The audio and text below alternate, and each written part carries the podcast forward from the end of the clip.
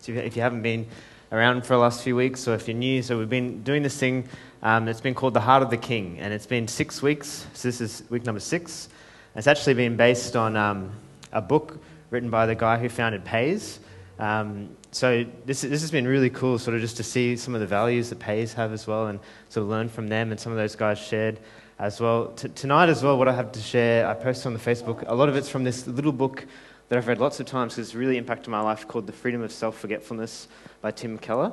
Um, so I'm going to talk a fair bit about that as we go through tonight. But before we start, I just want to give you like a recap of the six weeks because these things kind of all fit together. And I just want to want to present this tonight, but also sort of tie this all up and really think what does this mean for us. So we've been, been looking at six different principles um, about living for the kingdom, and the, the kind of like tagline of this series has been that, that Jesus doesn't call us to live a life that's just about rules, that's just about like bare minimum. Just like, just get in the door, just, just make sure you do what you have to do, and then just get out. But he actually calls us to live a life that's for his heart. That's, what does it actually look like? What does God actually want? What is, what is God's vision? What's God's heart? And how do we actually live for that? And then there's these principles that we can follow to, to do that. And so, right at the start, Kai shared about, about seeking. And this principle that Jesus talks about, about seeking God's kingdom first in everything. And this, this idea of it actually being the first priority of our lives. And this doesn't mean like, like church has to be number one or that you, you, everything has to be about um, sharing your faith or so forth. But it just means in your workplace or in your family or in whatever you're doing that, that you're bringing God's kingdom. What would it look like if God was in charge here? What, what would it look like if, if God was reigning here? And, and one of the main characteristics, right, is love. That, that to bring love into these situations, to bring God's glory into these situations, and then that's like broad, right? That, that, that's, that's massive. That includes all of life. Then Dave spoke about judging, and um, it's a bit loud, Will. I don't know if you can put it down a little bit. Thanks. Um, and how like we can kind of get distracted in this pursuit of the kingdom of God, and instead of being changed and challenged and growing ourselves, we end up kind of just looking at everyone else and saying, like, oh, they're not really doing it right, they're not doing it too well, and can try to get distracted, controlling, manipulating people or judging others. But the thing to do is to actually let it change in ourselves, in our own hearts first. Then um, I shared in week three about storing and this idea that, yes, we're saved and, and we're forgiven and God loves us, but how we live actually matters. And, and if we pursue sin, it's actually going to have consequences. It's actually going to hurt people the, the things we do, we need to have wisdom with and be strategic with. Then Matt shared about how, how to actually use things God's given us. Because sometimes we get stuck again making it about the thing. Like, like often we talk about gifts, and gifts are good, but, but sometimes we think, like, oh, why don't I have what they have? Or why don't I have more? But what God actually cares about is not the things that we have, but how we use them and that we're faithful. And that whatever God gives us, whatever situations God places us in, He wants us to be faithful with that now. And then Dave said last week about almost like the future, that, that a principle of the kingdom of God is that we sow seeds and it takes time. And that, that we actually have to think long term. And that the things that we do, the things that we build into now, will eventually reap a harvest. And that works both ways. That if we're sowing into the good things, into the kingdom of God, we'll reap a harvest of good. If we're sowing into evil or, or not good things, we'll reap a harvest that is from that as well. So that's kind of like the principles Right, and, and this last principle I'm really excited to talk to you about because I think it's, it kind of seeps through all of them and really affects all of them because it's really got to do with the heart. And it's, what it really is saying is like in this pursuit of, of trying to, we want to seek God, this is, this is really saying like, what does it look like to really love God with all our hearts? What does it look like to love our neighbor as ourselves? Let's actually pursue that. Let's seek to do that. But there's something that really gets in the way of that. There's something that can really con- complicate that and make it not so easy, not so simple. And it's interesting that it's actually us, just ourselves. Like, we can, we can talk a lot about, about doing amazing things for God. Right, we can, we can talk about um, wanting to seek his heart and serve him, but so easily it becomes about us. So easily it becomes about, I'm actually doing this so that people will see me. Or so easily it becomes about wanting a position or so easily it becomes about what are people thinking? Are they going to be happy? Are they going to be pleased? So easily we, we, we make everything about ourselves. So, what we're talking about today is really ourselves, right? And how we kind of can get in the way of this. So, our sense of self, or another way to understand it, is just our ego. and how our natural kind of state of mind, our ego, is, is incredibly focused on self. And even when we're trying and pursuing to do good and, and to serve God, it can easily become about ourselves. Even like what we're doing as a church, right? It can kind of have the same effect um, corporately. Like, like as a church, we're wanting to expand and, and, and go bigger, but easily this can become about ourselves, right? So, so we feel better about ourselves. So, so we feel good. So we, we're better than other churches. Like that can easily become the heart. And, and this, this kind of sense of ourself and our ego, which is quite fragile, can, can really um, sort of filter through all these principles and just, just, just make it so difficult to actually seek and serve God. And what we actually need, what is, what is so important, is humility. But humility is, is this thing that can be so strange, right? Can be so elusive, can be so even difficult to de- define what it is because we're not, we're not talking about just, just thinking low of yourself because that can also be uh, about yourself still. Like, like sometimes in, in church circles, right, we can say, like, oh, no, I wouldn't want that. I wouldn't want the attention. I wouldn't want to serve God too much because I wouldn't want to be seen.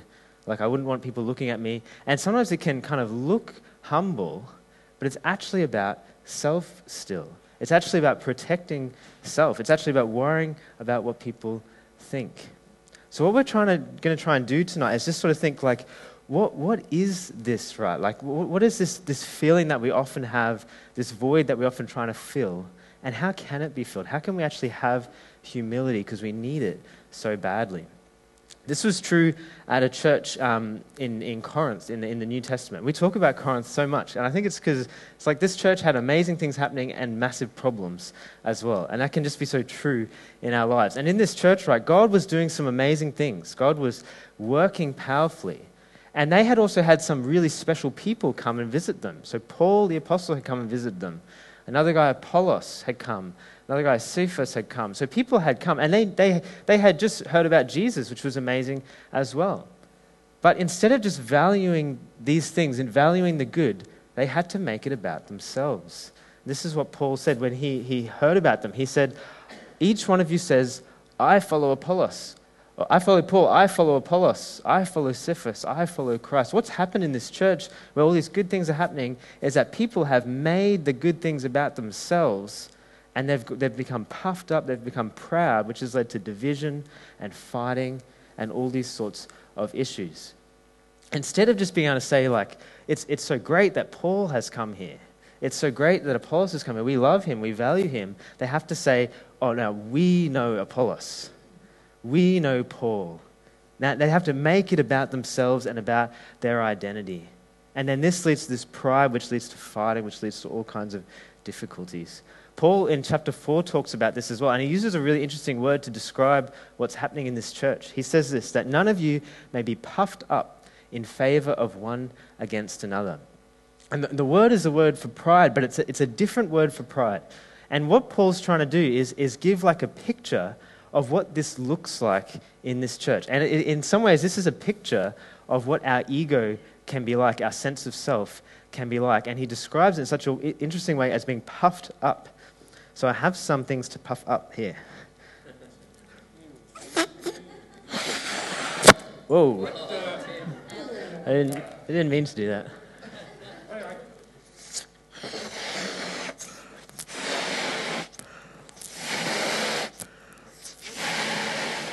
That's better.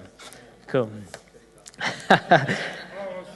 so, in this book, Tim Keller talks about ego, right? Like our sense of self. And he, he sort of goes with this word picture that Paul has, right, of being puffed up. And we, and we talk about people being proud as being puffed up as well. We use that language. And he describes the ego in four ways, kind of using this, this picture of what our sense of self can be like.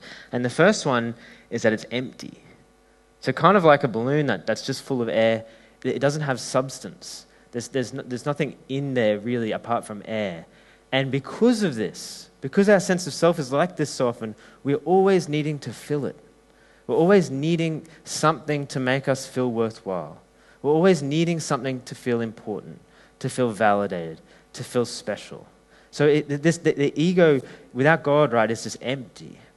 It's also painful, which is a really interesting way to understand it. And, and the thinking goes that you don't feel or you're not really aware of parts of your body unless they're in pain. Like you don't really walk around thinking about your toes. And you don't, you don't really walk around thinking about your elbow or your back. It just kind of works. It's just a part of your body, it's just a part of yourself, and it, and it does its job. But if you stub your toe, you feel it. You're aware of it. If you, if you scrape your elbow, you're aware of it. If you have a bad back, you feel it. So things that are painful actually draw attention to themselves. And our ego constantly draws attention to itself. When, when we're in situations, we're constantly seeing what's happening and, and connecting it to ourselves. The th- good things we do, the bad things we do, things people say, it's, it's constantly coming back to ourselves. And therefore, it's busy. It's busy doing this all the time. And what it's doing is comparing with others constantly. Where do I sit with everybody else? And it's boasting constantly. Am I better? Am I worse? Trying to place, find significance compared to other people. And because of this, it's incredibly fragile. And I don't know if, if you feel this. I, I feel this all the time. You can, sometimes can just feel fragile inside. Like if you really get in touch with, within in yourself, you can actually feel quite fragile and insecure. The interesting thing is as well, like I was saying before, like we, we get the idea of being puffed up as being proud. But there's the, uh, the interesting thing is that this problem is the same problem when you feel terrible about yourself. Because when you feel terrible about yourself, you're kind of deflated. You're not inflated, you're deflated, but it shows that you were inflated before. So someone someone who's deflated, someone who walks around saying, I'm, I'm terrible, I'm not good, I'm a bad person, everyone else is better than me, I can't do anything, r- really inferior, again, it's still, it's still this sense of self that, that's just predominant in, in, in the thinking. But it's also a sign that previously they were inflated. That there's this inflated sense of self that hasn't been met, leads to a deflated, inferior sense of self as well. So you can see this situation is not very good. And it's interesting, right, that, that although we kind of know this, we're kind of aware of this, we can still keep pursuing this as well. You might have even felt this before. Like, like if I just get to the next level in my career, then I'll be satisfied. If I just get married, then I'll be satisfied. If I'm just successful in this area, then I'll feel all right about myself. Someone incredibly successful has, has got in touch with this feeling, and she's got a quote here I want to read out. This is by Madonna. Incredibly successful person who realizes this, and she says, My drive in life comes from a fear of being mediocre. That's always pushing me. I push past one spell of it and discover myself as a special human being. But then I feel like I'm still mediocre and uninteresting unless I do something else. Because even though I have become somebody, I still have to prove that I am somebody. My struggle has never ended, and I guess it never will. Now, this is someone incredibly famous, incredibly successful, who, who's gotten places that we would never ever get to. And she's in touch with this fragile, busy, painful, empty ego that she has that gets filled up for a little bit, but it's not enough gets, needs to get filled up again, and it's not enough. And, and we don't want to be like that. Like, we don't want to have to live a Christianity that, that's like this, right? That's just constantly about self. We don't, in our pursuit of God and His kingdom, we don't want it to be about filling our ego, about making us feel good, about needing position or needing status or needing significance through serving God. We, we don't want to live like that. We want to be free to be able to focus on Him and free to actually serve Him for His sake and serve others for their sake and, and enjoy the things that He's given us because they're good, not needing to connect them to ourselves all the time. It's interesting, Paul's writing this letter to, to Corinth, and as we read what he says, and as we read some of his other letters, we can see that he doesn't really seem to have this kind of ego. That he's actually kind of operating from a different place. Now, now he was only human, and I'm sure he wasn't perfect at this, but it seems like he's, he's grown and he's got to a position where his ego is not empty and, and puffed up and fragile and busy, but it's actually different. So, what I want to do is I want to just look at a few things about what he says and, and kind of paint a picture of what does that even look like, right? What does it even look like to not be like that? And then, then talk about how we could pursue this and, and move in that direction. So, this is what Paul says in 1 Corinthians chapter 4. This is how one should regard us as servants of Christ and stewards of the mysteries of God. Moreover, if it's required by stewards that they be found faithful. This is like Paul just saying, like, look, I've been given this job by Jesus. Like he's writing this letter to this church, he, he's correcting them of things, he's telling them to do things. He's saying, This is what God has given me to do. This is my job. And he's just honest about that. But then he says this, which is really interesting. But with me, it's very small thing that I should be judged by you or by any human court. Now, this is kind of what we often get taught, right? If, if someone struggles a lot with what people think of them, if people struggle with, with even that, like needing significance, needing success in order to feel good about themselves, what people often get taught is the thing to do is don't care what people think about you. Just care what you think about you. Just decide what you value, just decide what you want, and, and, and have a good self image, have good self esteem. And this this is what we often teach people, right? And, and Paul seems to be talking about this, but then he says something interesting that shows he's actually going in a different direction. Because he's saying to these Corinthians, right, he's saying, Look, I don't care what you think of me. I don't care if you judge me. I don't care if a human court judges me. It doesn't bother me. But then he says this In fact, I do not even judge myself. For I'm not aware of anything against myself, but I'm not thereby acquitted. So he, he, he goes one step further. He doesn't say, I don't care what you think, I only care what I think. He says, I don't care what you think, and I don't care what I think. I don't really value your opinion of me, and I don't even really value my opinion of myself, which is strange, right? This is, this is kind of, we don't really hear about this. We don't, people don't really talk like that very often. But it's interesting, right? Because Paul does seem strange. Because if we look at what he says about himself, he can hold together things about himself that often we don't, we can't hold together. This is some things that Paul says about himself. He says, I'm the least of the apostles. The apostles are, are the leaders of the church that time. I'm the very least of all the saints. I am the foremost sinner. You might know that verse where Paul says, I am the chief of sinners. Paul's basically saying, I'm the worst person there is, right? But then he says this Paul, called to be an apostle. He says, My job is to lead the church, and he does it with confidence. And then he says, Therefore, I urge you to imitate me. And these two things, we can't, we don't often hold them together, right? Like we either say, we're, we're, we're, terrible sinners, we're bad people, therefore we can't do anything, and, and our self image just is destroyed. We have no confidence. Or we go to the other extreme and we think, we're so great, we're so amazing, we can do anything. But to be able to be honest about your sins and your struggles and your weaknesses, and to be confident and secure, doesn't really go together very often. But Paul seems to have this, this position, this place, where he doesn't connect these things to his sense of self anymore.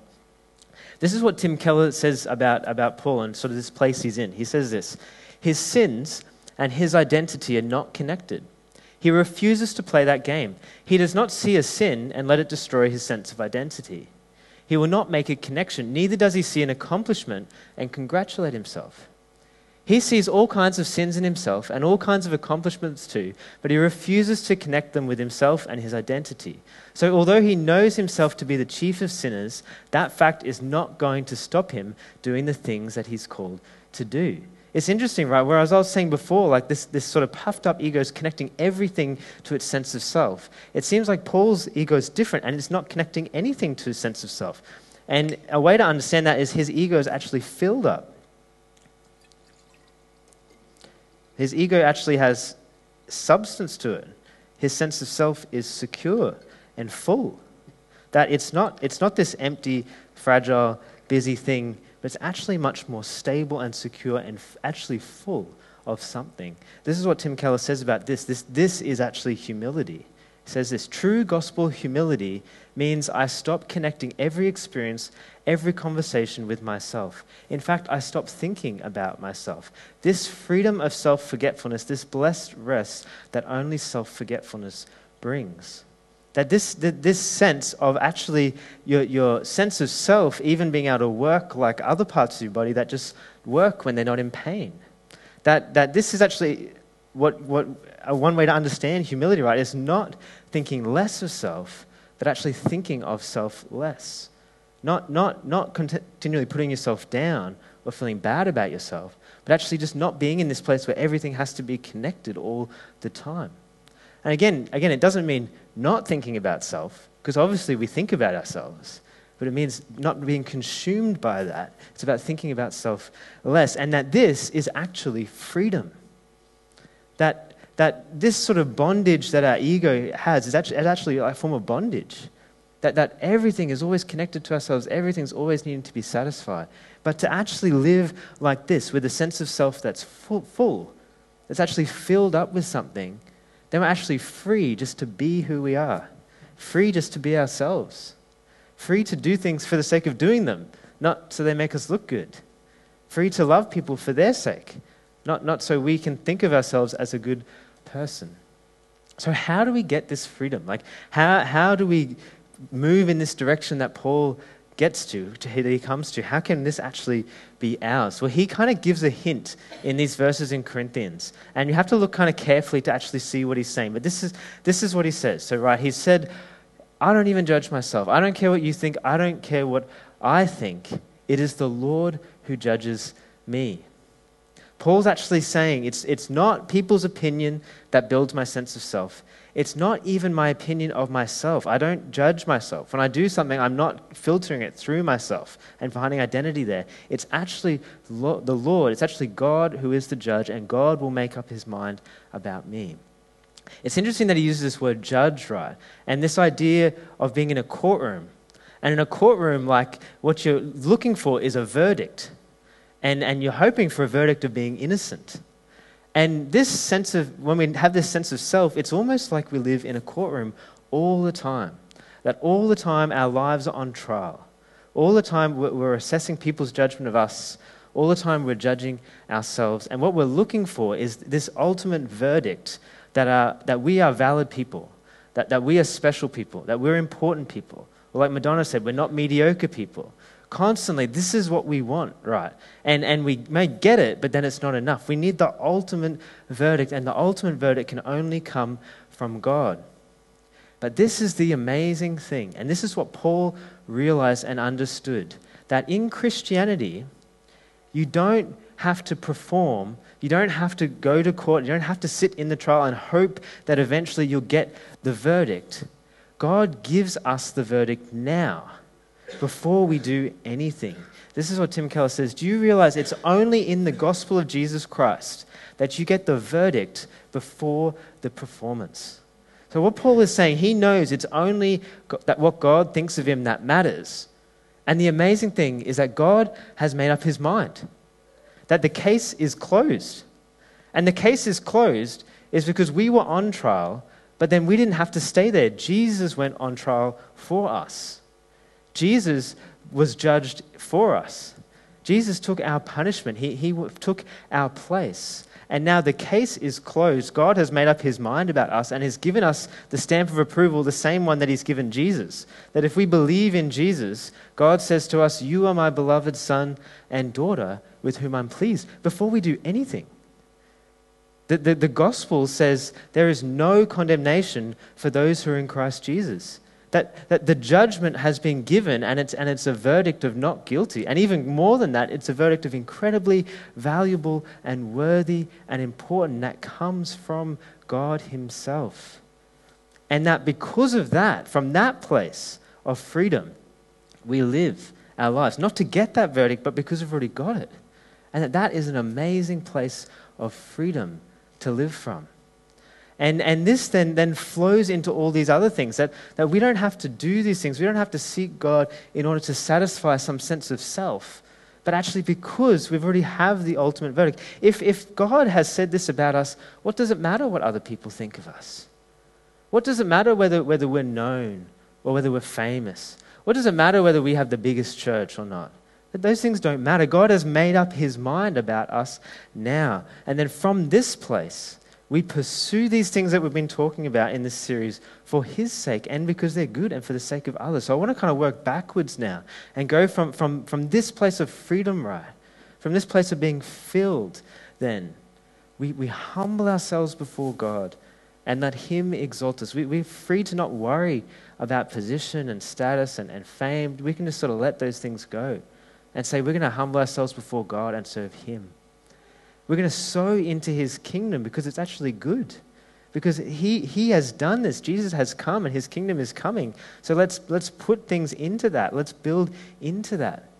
We're going to be faithful with what He's given us to be faithful with because He is faithful to us, because He is so good to us and He has given Himself for us. So, from a place of freedom, we say, I'm going to serve you, God, with whatever you give me. We're going to be strategic and wise with how we live because we realize it actually matters and impacts other people. So, we're going to serve Him in that way. We're going to be merciful to others and not judgmental because He's been merciful to us. And be, from this place of freedom, right? this place of the verdict's already in. We seek His kingdom, His plans, His will for His sake. That we can actually be free to live for the heart of the King, not having to have it all about us. So, uh, to, to kind of bring this like to a close, this, this series, and, and kind of the, the, the heart behind it and the kind of vision behind it of what we're trying to, as a community, do is, is basically do what I've been saying tonight is lift ourselves from ourselves. Lift our eyes off ourselves. Lift our eyes off this, this needing to satisfy things for ourselves and actually look to God and ask God this question God, what's in your heart? God, what's your vision? What's, what's your desires for my life? What, what, what, are you actually doing in the world? How can I serve you? How can I help you? How can I love you and humble myself and live for you, the King who died for me? And we can only do that if, we, if, we, if we're living in this place of, of freedom because the verdict's already in.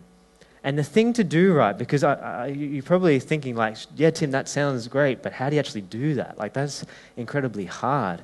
And the thing to do, right, is to constantly take ourselves out of the courtroom all the time. Because all the time we end up back there. All the time we end up back on trial. All the time we end up back worrying about what people think. We worry, get their back. We go back there judging ourselves. We go back there trying to fill the void. And when we do that, we need to say, hang on, the verdict's already in. I'm not on trial anymore. Who I am has been decided. My identity is secure. It's filled up. It's in Him. Pull yourself out of the courtroom. And we have to do that all the time. When we come to church, we have to, we have to stop. We have to say, pull ourselves out of the courtroom. When we go to pray, we have to pull ourselves out of the courtroom. When we, when we go home, we have to pull ourselves out of the courtroom all the time. And, and I have to do this as well. And, and I'm not very good at it. And, and I, this is something that we're going to do together and, and grow in. But I, but I think and I believe that if we pursue that, if we live a life of constantly doing that, we can start to be people who are filled up with a sense of identity that is so secure and strong in who God says we are. And therefore, we can be a people that are so free to actually just do things and live from our heart and to actually live for Him and not need to be filling this void all the time. So we constantly pull ourselves out of the courtroom. I think um, we're going we're to finish up there. Maybe, maybe for some of you, that's the first time that you've heard that idea, even. Because everything else, right, says perform, perform, do good, be good, and then you'll have the verdict. And we're so used to that. that that's what every other religion teaches. That's what we get taught all the time. And Christianity is the exact opposite, which says believe in Jesus, and then God says the verdict's in. I love you, I approve of you, I'm yours. And then we perform from that place. And it's so different. Maybe that's the first time you've heard that, and you just need to receive that. But probably most of us, right, have rocked up here tonight and we've been in the courtroom. And, and um, even maybe we had communion and we got out of it and then maybe we're back in it. And, and, and tonight we need to, to, need to just take some time now, right, to, to, to lay down this, this, this need to, to satisfy our ego, this need to make everything about ourselves, and actually just come and humble ourselves before God and say, God, you're the only one whose opinion actually matters, and you've made up your mind. And, and I don't want to live a life that's all about me. I don't want to live a life that's about trying to fill this void. I want to live a life for you and for your heart.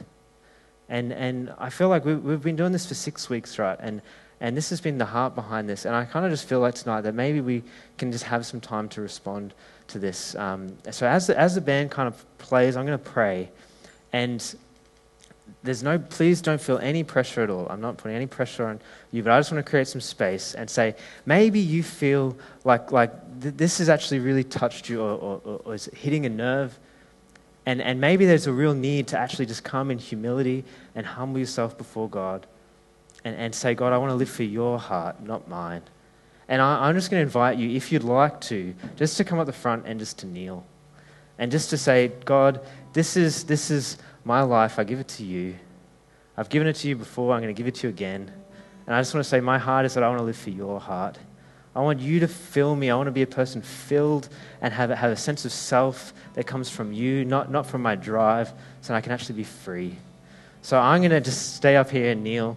And if you want to, if you want to come up, that's fine. If you want to kneel in your seat, or if you just want to respond, however you want to respond tonight, feel free. No pressure at all.